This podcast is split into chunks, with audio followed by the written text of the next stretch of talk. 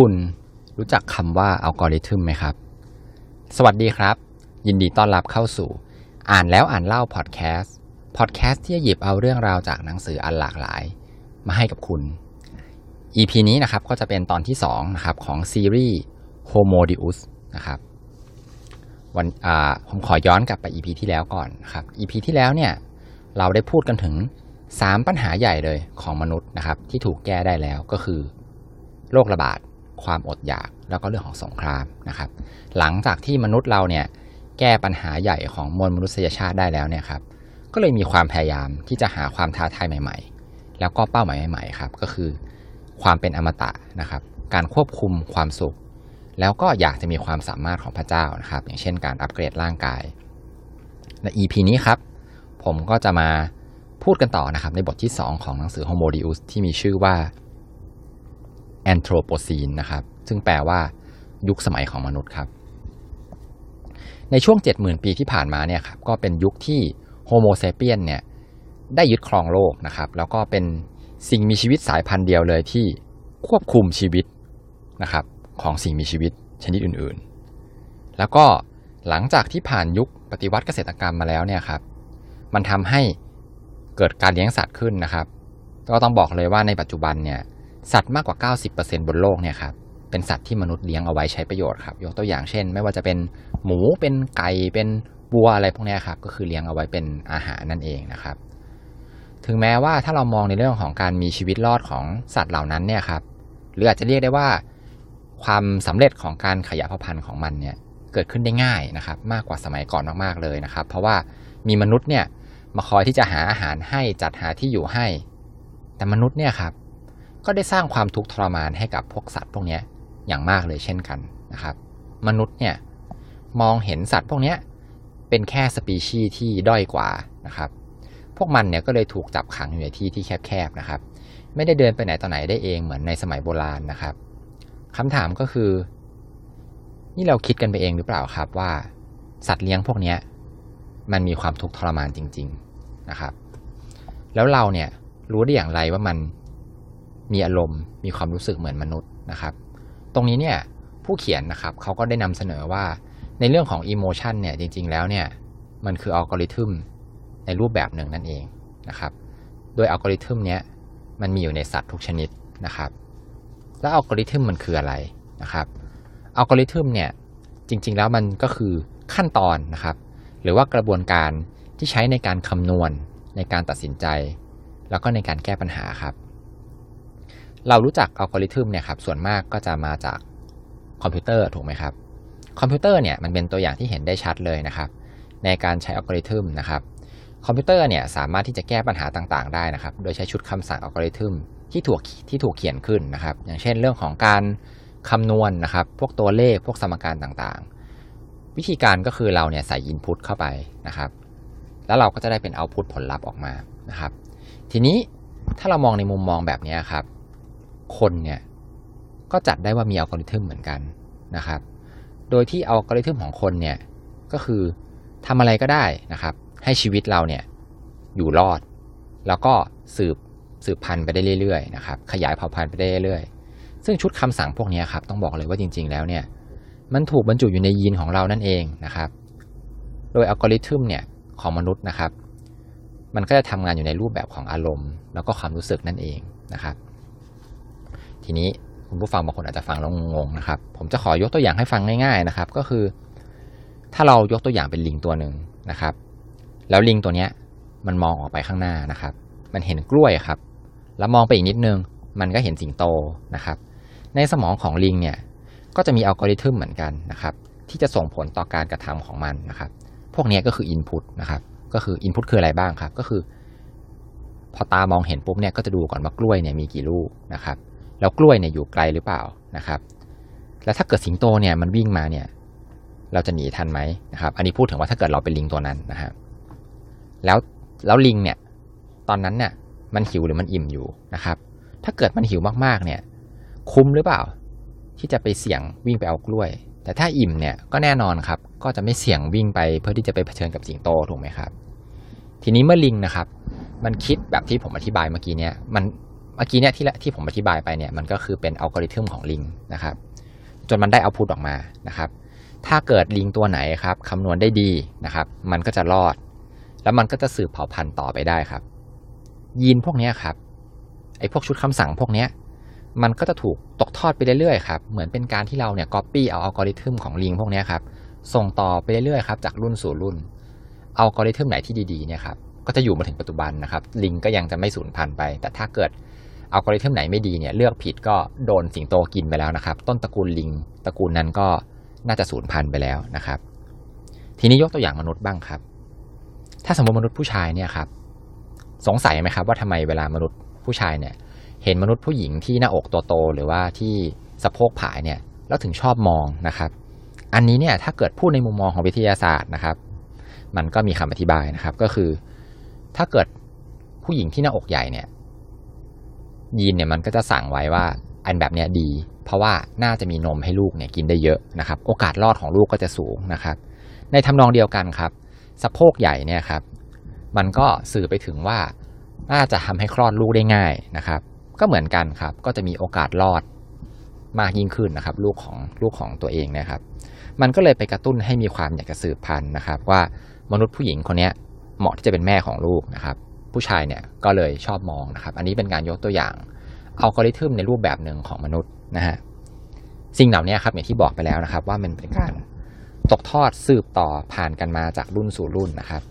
ทีนี้ผู้เขียนเนี่ยเขาก็ได้ชี้ให้เราเห็นถึงว่า ถ้าเรามองชุดพวกนี้ครับชุดคำสั่งขั้นตอนการตัดสินใจพวกนี้เป็นอัลกอริทึมเนี่ย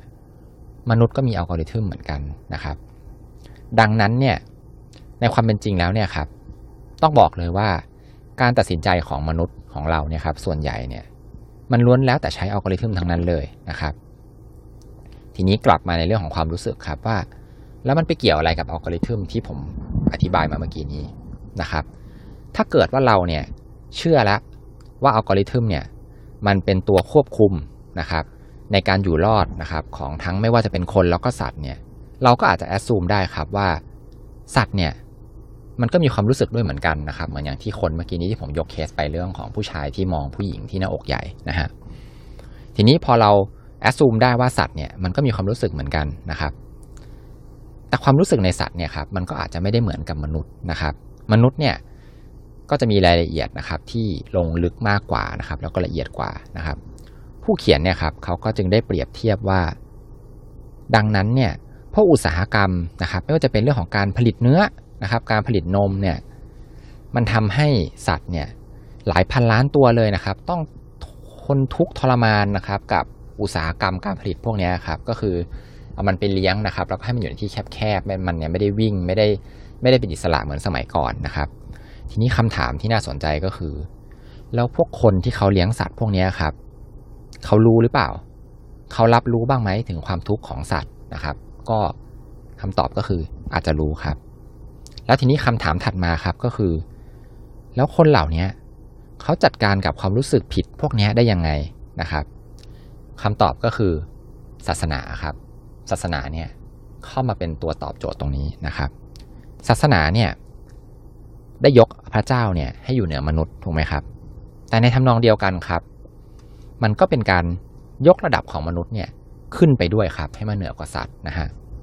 ยกตัวอย่างนะครับในศาสนาคริสต์นะครับก็มีเรื่องเล่าของเรือโนอาห์นะครับที่ในตอนนั้นเนี่ยพระเจ้าเนี่ยต้องการที่จะทำลายสิ่งมีชีวิตทุกชนิดเลยนะครับ เพื่อที่จะเป็นการลงโทษบาปของมนุษย์นะครับ ก็เลยมีการทำให้น้ำท่วมนะครับ สังเกตได้ว่า